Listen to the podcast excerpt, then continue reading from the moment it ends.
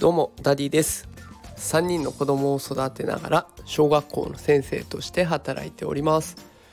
このラジオでは教育とか子育てを楽にできるそんなヒントを毎日お送りしております、えー、さて今日はですね ADHD と薬知らないことは罪になるというテーマでお送りしていきたいと思います、えー、今日はねタイトルにもある通り ADHD という発達障害についてのお話になっていきます。えー、結論を先に伝えますと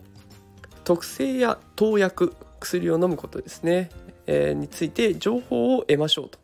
知らないままだとお子さんが辛くなりますということが結論になっていきます。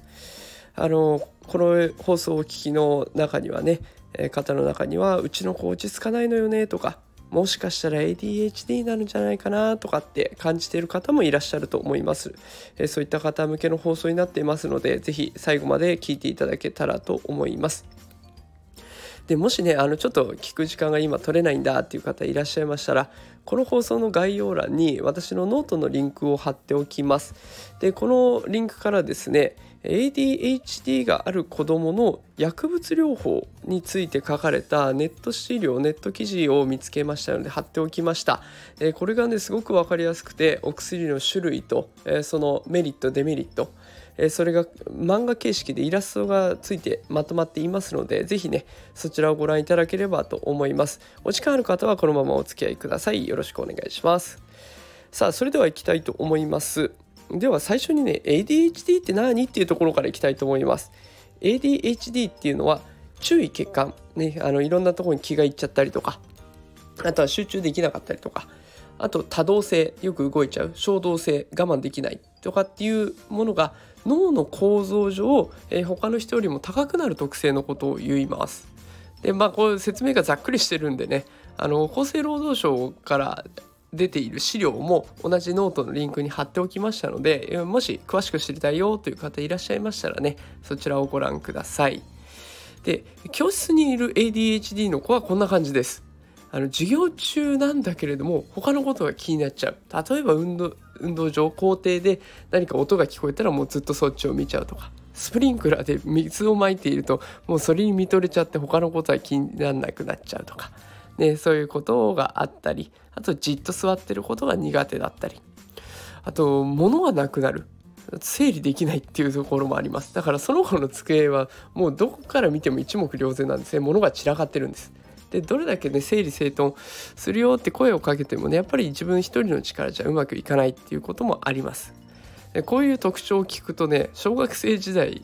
もしこの放送聞いてくださった方振り返っていただいた時にああの子みたいなタイプかなって一人は思い浮かぶんじゃないでしょうかね。私も小学校の時にそんな ADHD とか名前は知らなかったけどまあ言われてみればあの子かなっていう子がいます。きっとあの皆さんのこれ放送機のあなたのね周りの子にもいたんじゃないでしょうか。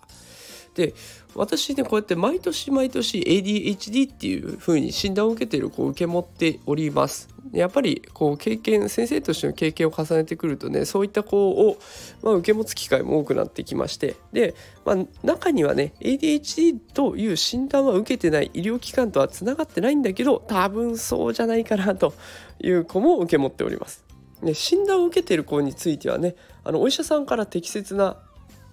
投薬治療薬物療法を、えー、強いら強いられているというか、えー、提案されているのでそれに基づいてしっかりとあの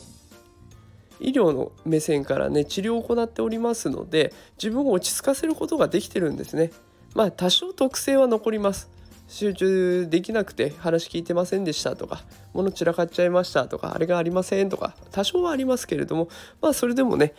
他の子たちと一緒に共同生活を送っていくことについては問題なく過ごせるというような子がいます。ただ気になるのは診断を受けていない子ですね。保護者の方に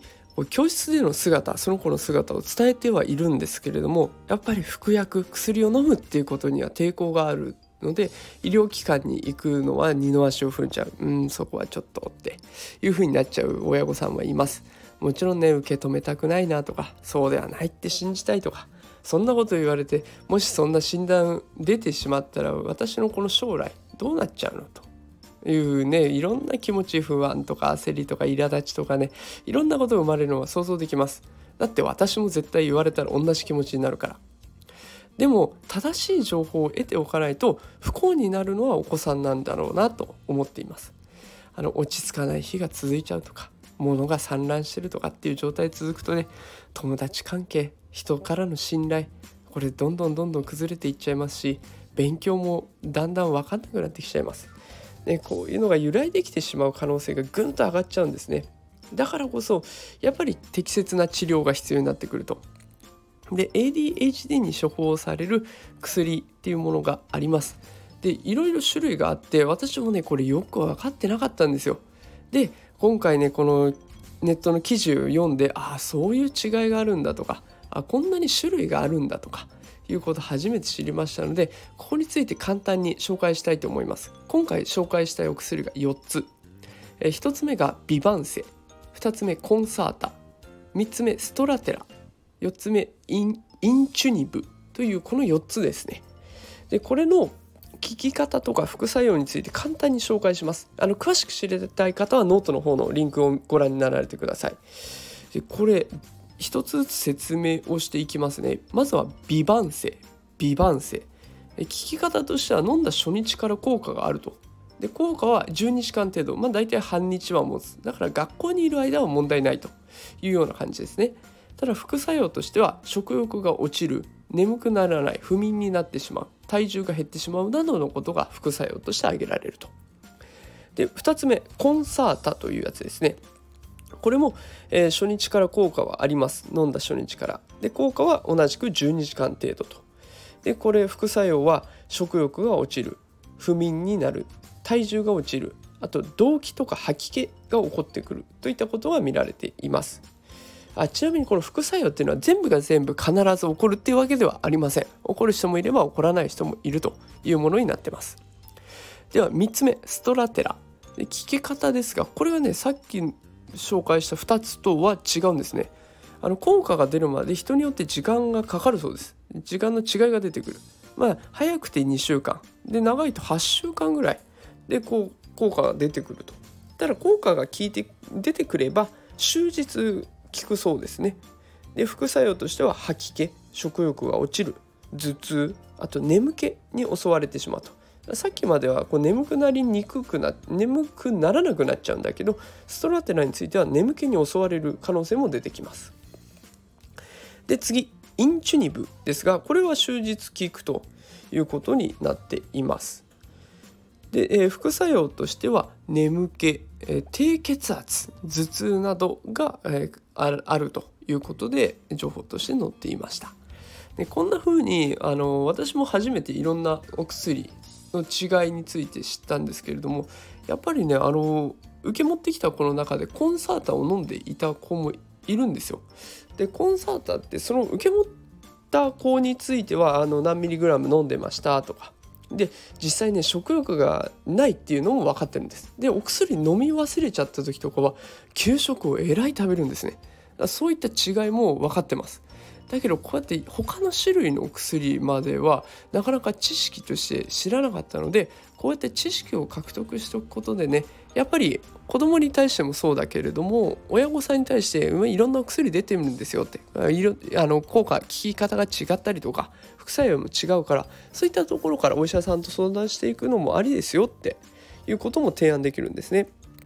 だからやっぱりこう知識を得ることでいろんな道が開いてくるでこの知識があるってことは子どもの未来も変わってくるというふうになっていくので、まあ、一人でねあこの子はもしかしたらって心配するんじゃなくていろんな人に相談しながら、えー、いろんな情報を集めていってお子さんの未来について考えていくっていうのがいいんじゃないかなと思います。あの以前あったね ADHD のお子さんを持つお母さんなんですけれどもやっぱり周りの大人が子どもの特性理解してくれないということで困っていました。それでもめげずに医療機関とつながって適切な治療を受けてっていうことをやっていたおかげでねお母さんすごく明るくて前向きにあのその子について向き合っていました。やっぱり一人じゃなくていろんな人と関わりながらしっかりとした情報を集めていく。そしてその子と向き合っていくっていうことがこれからも大事になっていくのかなと思います。で私もこうやって、え、仕入れた情報はね極力どんどん流していこうと思いますのでもしよかったらこれからも聞いていってください。あのこれからも一緒にねいろんな知識を学びながら、え、一緒に子育てができたらなと思います。さあということで今日は ADHD とお薬についての放送になりました。10分とね長い時間になってしまいましたが最後まで聞いてくださってありがとうございました。また明日も放送したいと思いますのでよかったら聞いてください。それではまた明日会いましょう。さよなら。